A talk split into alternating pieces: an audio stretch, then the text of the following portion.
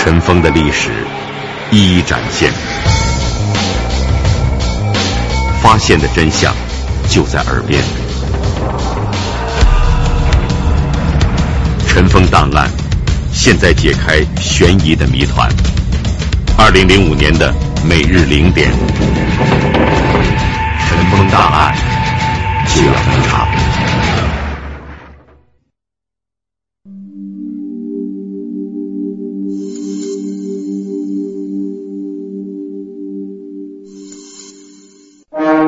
就是海洛因，万箭扎心那种。了解毒品的危害，钱马上就没了，十克以上就判七年以上徒刑。清除毒品的迷幻，已经发现了不发起力艾滋病患者病毒携带。远离毒品，珍爱生命，永不沾毒。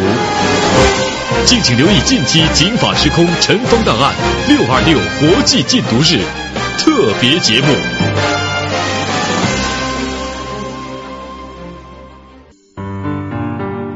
九九三年，北京市朝阳区人民法院审理了第一件发生在北京市的毒品犯罪案。这名犯罪分子姓陈，案发的时候三十四岁。一九九零年的时候，高中毕业的他来到了广州，刚到一年就因为勤劳聪慧，很快在广州立住了足。当时他做的是服装批发生意。而且还不是一般的小商小贩，据说生意做得颇大，在短短的一年半时间里就挣了几十万。那一年的陈某上有老下有小，然而生活并没有给他太多的经济负担，日子过得不错。就在生意进入了稳步发展的阶段，也就是一九九二年前后的时候，陈某认识了一些和自己同样在广州做服装批发生意的人。这其中绝大部分人和他一样，虽然辛劳，但日子过得很富裕。于是，一回生，二回熟，常来常往，就成了朋友。这些人聚在一起，除了谈生意、谈个人，也谈一些吃喝之类的事儿。不久，他发现其中几个人有吸毒这样当时在他眼里很时髦的习惯。在这几个同行加玩伴的怂恿下。他在好奇心的驱使下，第一次吸食了毒品。陈某以为这是一个有钱人才玩得起的游戏，是一项奢侈的生活方式，无非就是多花点钱买高兴。可是没想到，这毒品强大的依赖性，将他的人生轨迹来了一个一百八十度的大拐弯。他在毒品这个白色恶魔的掌控下不能自拔。他失去了正常的工作能力，不挣钱的同时大量的花钱，短短的一年时间就抽进去了几十万，妻离子散。一九九三年年初，一贫如洗的陈某回到了北京，和父母居住在一起。当时回北京的他，也寄希望于这是一次脱毒之旅。他希望在北京既降低生活成本。同时，也让自己离开广州那个让他伤心伤神之地。他能戒毒吗？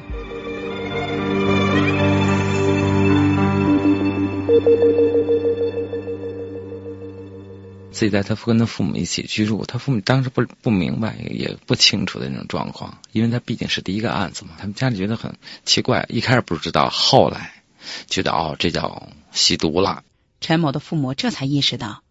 怪不得这老大不小的儿子整天里白天回来，晚上出去。原来他是找毒去了。为什么整天蜷缩在自己的屋子里不开门不说话？原来是毒瘾犯了。就他自己讲的，回北京以后基本就是白天不出门，早晚吧，他们叫早晚出去找毒品嘛。那些北京没有啊。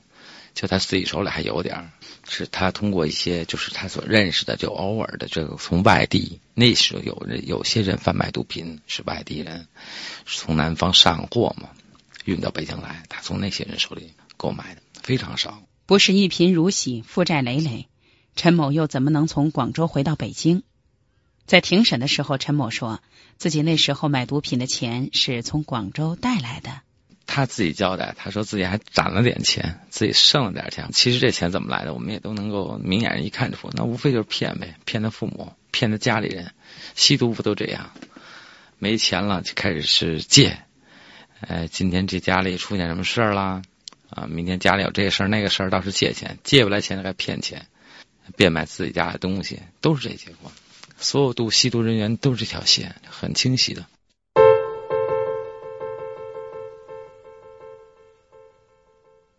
一天两头见不上儿子，然而有一天，陈某的父母终于撞上了正在吸毒的儿子。他们一般吸的时候关在小屋子里的，这么吸的。他就说，他父母发现他有一次是因为他在家好像是吸的时候，让他父亲给撞见了，躺吸的时候。其实这个时候，陈某非常痛苦，因为他已经深深的明白这白色的粉末对他来说意味着什么。然而他无力自救。妻离子散，经济崩溃，健康状况日益恶化，陈某的内心充满着自责、自卑和痛苦。妻子已经实际上婚姻已经名存实亡了，妻子带着孩子已经不再跟他一起住了。被父亲和母亲撞见了，老两口这才在有生之年第一次目睹什么是吸毒的人。到九三年，他们也不知道这吸毒到底对孩子意味着什么。但他们知道这个一定要戒，就让他戒，他就自己保证以后不吸了。他父亲那时候的人，那个不是对毒品非常清楚。你说啊，不吸了，不吸就不吸了，以为他第二天不吸，其实该吸还是吸。他哪知道会有那么严重的后果？知道儿子染了坏毛病，陈某的父母非常的生气，也很失望。但不过就是吃吃喝喝的东西嘛，哪能戒不了？不过就是像烟一样难戒一下而已。在家里戒毒期间，陈某的父母对儿子有鼓励，当然也有责备。然而老两口想不到的是，有一天警车来了，把儿子竟然给带走了。原来儿子贩毒犯罪了。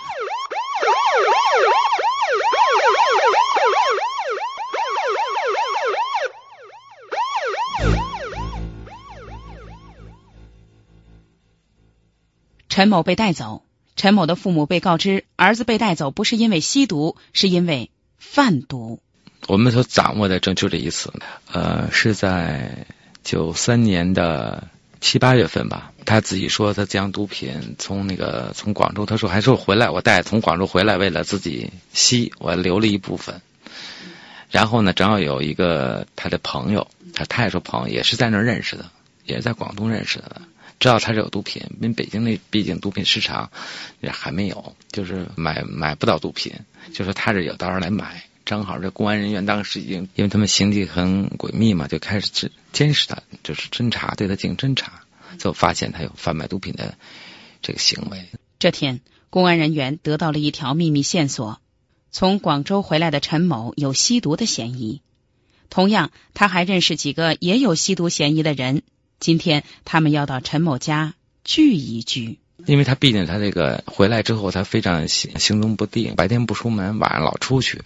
看这个人的特征，就说听也是掌通过群众的一些线索，说这人是不是吸毒？北京的毒品当时很没有少嘛，都非常重视。说这毒品会不会他从广东过来的？就怀疑到他是不是带了大宗量毒品到了北京，这么的就一直对他监控。正好发现那个人是到那儿，也是公安人员也经过侦查，知道这个人是买毒品的了。他们是在交易之中吧，在交易的时候买毒品人去他们家，从他们家购买的时候，公安人员正好进去给他们全州抓了。在现场，公安人员吃惊的发现，这陈某所贩卖的毒品数量还真不少。这个起货大概是一共是二十二克，我印象是。当时来讲，这非常多了。我印象是九三年那大概是在八百块钱一克吧，人民币。那时候，因为那个当时比较纯度比较高的含量啊，我记得当时还做了一次含量在百分之八十以上，很高。就在一九九零年十二月二十八号，全国人大常委会关于禁毒的决定正式出台。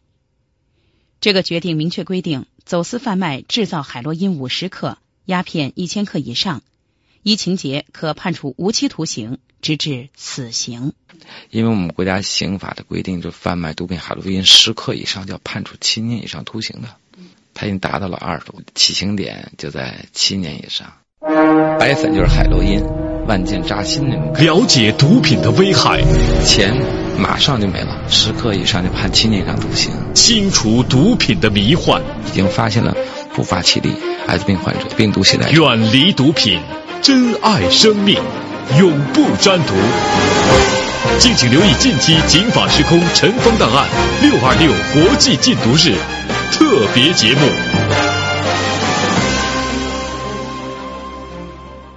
朝阳区法院的陆延光法官当时审理的这一起陈某贩毒案，算起来也是北京市第一起和毒品有关的犯罪案件。为了办好这个案子，他走访了相关部门，和从事毒品研究的专家取得了联系。这一天，陆法官来到了看守所，在这儿他第一次见到了陈某。呃，第一次我们是提讯嘛，送达送送达检察机关的起诉书。当时我没想到他，我我认为吸毒人，因为看做这个。当时这个检察机关的起诉书上看嘛，我说他他自己吸毒都是贩毒，我就觉得吸毒人给我感觉应该非常非常瘦的嘛，就很那很落魄那种样子，非常非常的就是一个病弱不禁风的样子。但是一看他很很壮，还还挺还挺高，挺壮挺胖。我因为你够胖的，他就说。后来那个我问了问管教官说，原来刚进来没有人样，说这段时间这个经过这几个月。就长肉了。我当时问了一下你吸毒和到现在你自己怎么？我家我说你有什么感觉？因为也毕竟是我经历的第一个案子嘛。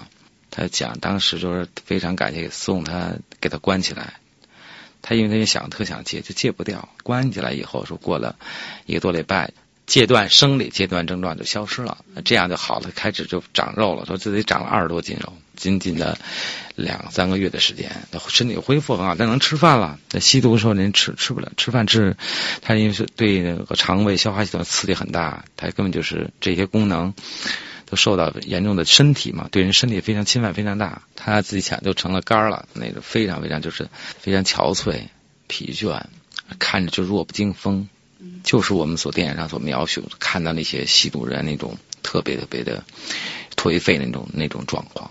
就是那种状况。陆延光见到的陈某却不是这副样子。他在看守所待了两个月，长了快三十斤。眼前的这个小伙子高大魁梧，看上去肤色也挺健康。作为他来讲，他说就因为痛苦那么几天吧，他自己说就是瘾一上来了，暂时关起来了，你没有毒品可提供，你怎么解决这问题呢？真是有人就我们无非就是看守所的医生是吧，对他进行必要的治疗和就。还有必要的旁边的一些这个有管教对他进行看护吧，不让他出现什么生命危险，在在这些帮助下，让他戒掉了。用一个礼拜甚至一个月，在生理上戒掉了毒瘾，陈某是成功的，但是也是痛苦的。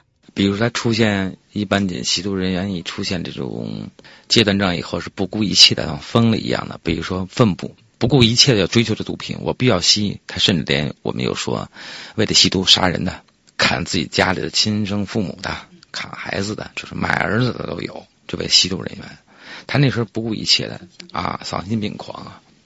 而且有时候实在的没有，就自己开自残，就挠，就是是拿刀拉自己的手腕，让自己流血，就太痛苦了。那种阶段也上来以后，阶段症状出现以后，但他出现这种症状呢？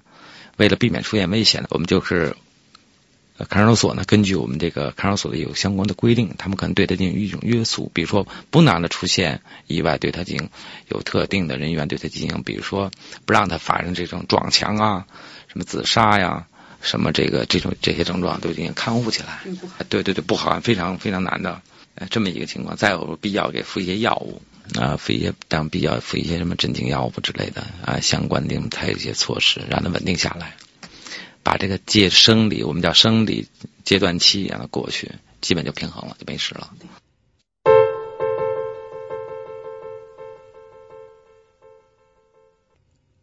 陈某在看守所里等待着庭审的这一天，这一天来了，陈某在被告人席上又一次见到了陆法官，在法庭上。就询问一些那个真的审判的时候，我们要问一些他的作案的实施经过呀，啊，你自己吸毒怎么吸的呀，毒品的来源等等这些与检察机关指控内容相关的问题，我们进行这些调查啊，进行去质证啊，这个这个过程啊。面对检察机关的公诉内容，陈某供认不讳。他是认罪的，他是认罪的。他就说，这是他的一切全是毒品害了他。就这个我印象比较深。他说，原来我自己，因为我们我看了他以前的经历啊，我说你这以前。这这很早就是南下海那家下海经商嘛，你走的很早，八十年就去了，九零年又又到了广州去做做批发生意。他自己都说我那边还有自己的自己的生意，有自己的还有自己像小厂子一样的那样的那一类的，就做的很大了。他就说全毒品给我毁了，这个印象特别震撼。我才知道毒品这么这么可怕。我想这毒品一包一克，呃，那时候按价格好一点的八百块钱左右的样子，这个。对他来讲，说一天抽不了一克，一天要花五六百的消费水平，我这一一个月几万块钱，对他来讲，可能一天能挣上万，可能恨不得一个月挣十万那样样子，他这很有钱嘛？怎么会自己到现在穷困潦倒，连连这个基本的生活都保障不了呢？后来这个问题我问他说：“我为什么呢？你就有那么多钱，你可以维持啊？”最后他说。关键是一吸上之后，生活、工作、事业全扔了。首先不产钱，呃，不产钱了，哎，坐吃山空，就整个连吃这个在吸，在在这种这种挥霍下，就彻底这个我比较震撼。在这毒品的这个后面一层的危害太可怕了。对陆延光来说，这也是他审理的第一个和毒品有关的案件。面对着这个被毒品所害、自己又害人的犯罪分子。陆延光第一次感到了一种强大的震撼，这就是毒品对一个人彻底的摧毁的巨大的力量。那么，作为一个被毒品所害的人，陈某到底为这毒品这白色的腾起的烟雾付出了怎样的经济上的代价呢？陈某给陆延光算了一笔账，他说的全部家当嘛，我记得跟我说至少他说呃自己的就说有七八十万。嗯，他那时候我说，哎呀，七八十万，这多么大一个数字啊！当时在九几九九三年啊，那是很当时我就非常震撼，这么多钱给他给洗了。其实后来我们分析一下，他自己说远远不止。就为了维系这吸毒，他怎么维系？他有可能是，比如说他自己说，我就一直在家。有的吸毒人可常年包饭店的，包着饭店，他不愿意回家，不敢见家人呢。他会外面自己的自己单租房子，就这种情况比较更多。毒品的毁坏性令陆延光感到震惊。呃，通过这个案子嘛，我就开始就是开始研究一下，说这个毒品。到首先我们认真研读这个国家关于禁毒的决定的相关的司法是那个这个法律规定，然后呢再查查阅了很多资料，查这海洛因是怎么回事，它是究竟是什么样一种成分。呃，对人体有究竟有什么样的作用？它属于什么类型的毒品？这类毒品对人的危害是究竟是什么？从那儿我开始逐步开始就是分析啊，那个查有那个研究啊，再跟法律关系，一直就从事这样的工作，从那走上这个禁毒这条路上来了。第三次陆延光和陈某见面的时候。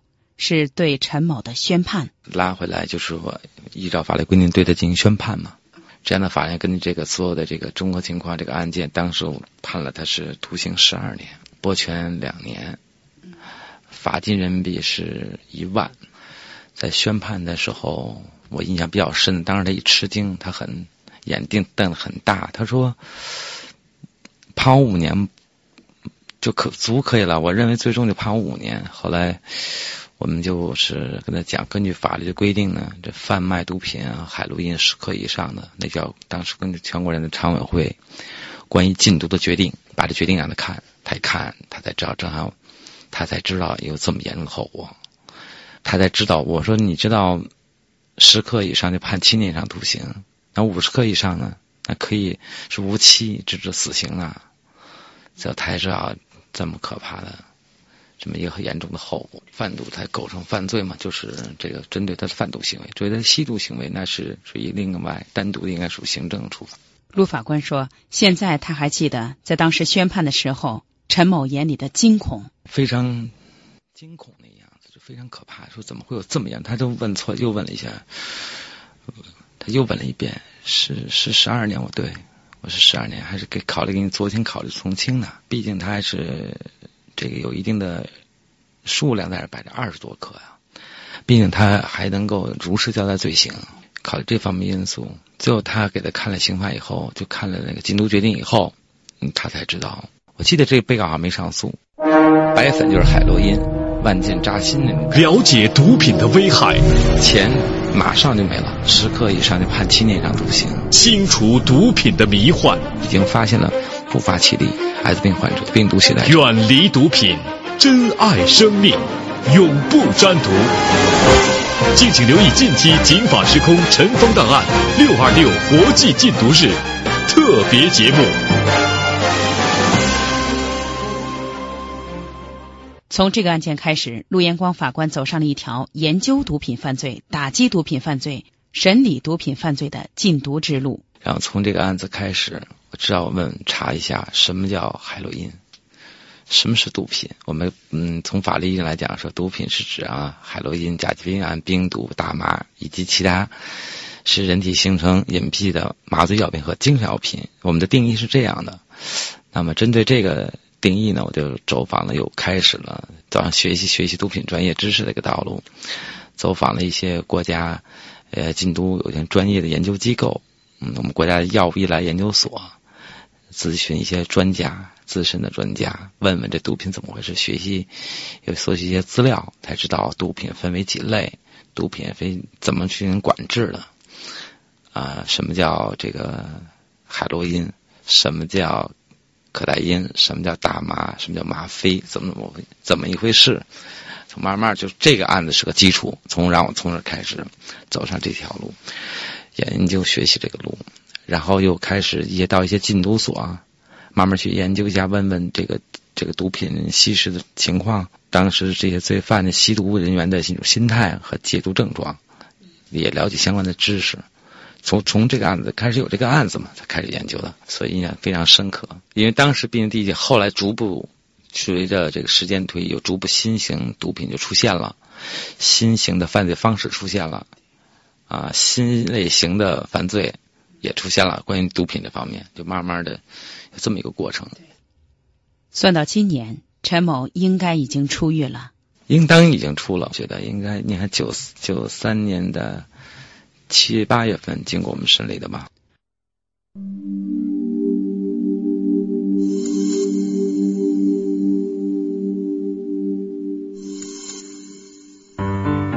不知道陈某能否听到我们这一期节目？我们也希望他，并祝福他和昨天告别，和我们共迎明天。听众朋友，毒品给社会带来的危害越来越大，毒品犯罪也往往和黑社会、暴力、凶杀、卖淫联系在一起，它是很多严重刑事犯罪和治安问题的重要诱因。而且，在毒品犯罪当中，女性犯罪也占有相当大的比例，女性由毒品犯罪的受害者。演变成了毒品犯罪的实施者，甚至毒品犯罪也开始地方化、家族化。那么，在毒品面前，那些犯罪分子是如何人性泯灭、贪欲膨胀呢？明天的尘封档案，欢迎您继续收听六二六国际禁毒日尘封档案特别节目。在明天的节目当中，我们将为您讲述一个可叹、可恨又可怜的。母女贩毒案，今天的尘封档案，北京市法院审理的第一起和毒品犯罪有关的案件到这儿就结束了。感谢您的收听。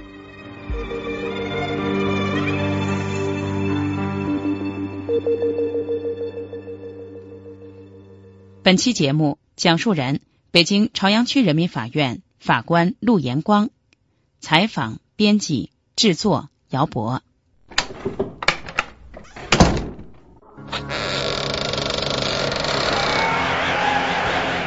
尘封的历史一一展现，发现的真相就在耳边。